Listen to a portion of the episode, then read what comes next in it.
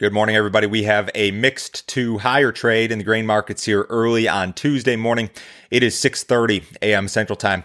March corn futures up three and three quarters at 567 and a half. March soybeans are up 14 and three quarters at 1402 and a half. March Chicago wheat down three and a quarter at 652 and a half. March Kansas City wheat down three quarters of a cent at 638 and three quarters. March spring wheat is down three quarters of a cent at 634 and a half couple of uh, housekeeping notes here this morning, guys. Yesterday, I did a podcast and a video um, regarding cryptocurrency and Bitcoin in particular with a friend of mine uh, who I would consider to be an expert in the field, certainly. So, have you, if you have not uh, listened to this episode or watched this episode called "The Case for Crypto," um, it's it's I found it to be very interesting. If if you're a novice and you don't know anything about this, but you'd perhaps like to know a little bit more about it, um, this might be a good place to start. I tried to kind of play devil's advocate in the conversation, and and I tried to poke some holes in the argument, but uh, there were some good points made. I thought it was a very interesting conversation, even if you're somebody who thinks that uh, that uh, this whole Bitcoin thing makes absolutely no sense, and and and you don't believe in the idea. Uh, it it it may be worth your time to uh, take a listen there, certainly. So that. Um, uh, is available on YouTube and all of the uh, podcast apps, of course, as always. And remember, if you guys need some more information from me, uh, visit my website. It is www.standardgrain.com. Go to that website, click on Grain Marketing Plan here in the upper right hand corner.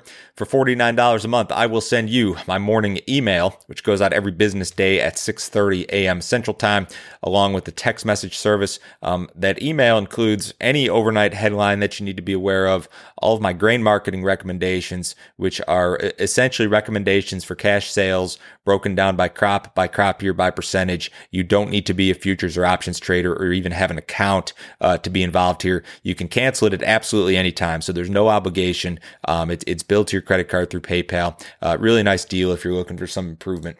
We have a USDA report today. Uh, this is the monthly crop production and WASDE report. It will be out at 11 o'clock Central Time.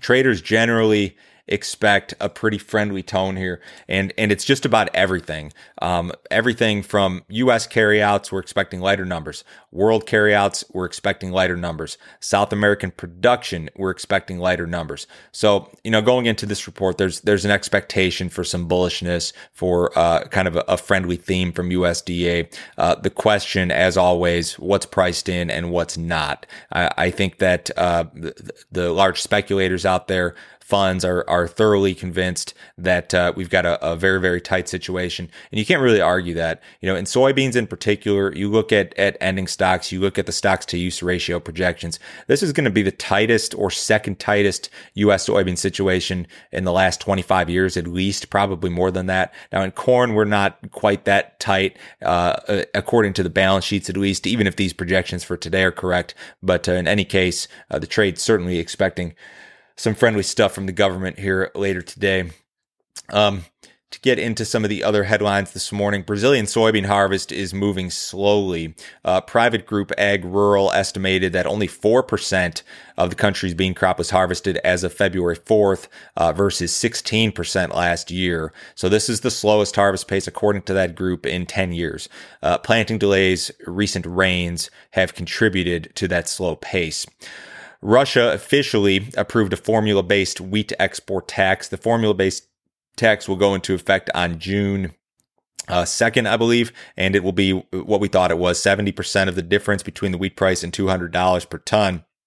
Current export prices are about 285, indicating that you'd have a tax right around that $60 mark, which is what the flat tax is going to be until June 2nd. Anyways, uh, one of two, th- I mean, you, you would need lower prices essentially to, uh, reduce or even eliminate this, uh, this, this formula based tax. Russian export prices were below $200 per ton back in August of, of 2020. So if we were to get back to that type of level, it would essentially render the, um, the tax ineffective.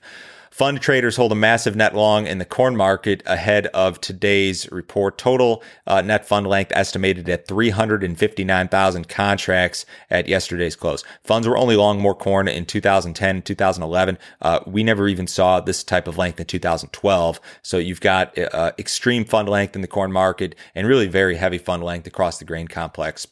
Uh, corn shipments are improving. Uh, USDA reported, I think, 1.58 million metric tons of corn shipped last week, nearly double that of a year ago. Shipments for the marketing year, I think, are up like 85% versus last year.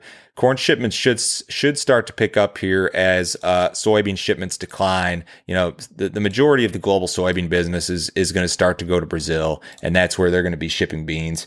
And um, the U.S. soybean shipment shipments are really going to slow down, but corn shipments should really improve. And if you look at some of these these charts, like you know the seasonal stuff, I mean, we could really peak you know, sometime in, in April or May, technically, and, and we may be on our way to that peak. We've got a lot of corn to ship, and uh, it looks like we're, we're really kind of just getting started here, certainly. Uh, moving on here this morning. Sorry, I'm playing around with some new software here. Um, the uh, cattle market yesterday uh, was just a little bit higher. Um, nothing really fantastic. Uh, this feeder cattle seems to have been uh, kind of pushed around by the corn market to some extent as of late. Um, so, you know, if you get a big move in, in one direction on the report today, you may see it, uh, the opposite type move in feeder cattle. Uh, not much in terms of, of cash trade last week. I think we saw some 113s, 114s in that neighborhood. The box beef market was mixed yesterday. Um, in the outside markets ahead of the cash open, we have the, um, uh, the S&P is, let's see, where are we here? S&P is down three. The Dow is down about 40 points, a little bit of weakness in the stock market. Precious metals are higher by just a little bit. The US dollar is a little bit lower this morning. Crude oil is up just a few cents, up three cents, 58 bucks even in the March WTI contract. The bonds are mixed. Remember, guys, report at 11 today. If you need some more information from me, check out that website, check out that newsletter service. Everybody have a great day today. Uh, we'll talk to you same time tomorrow.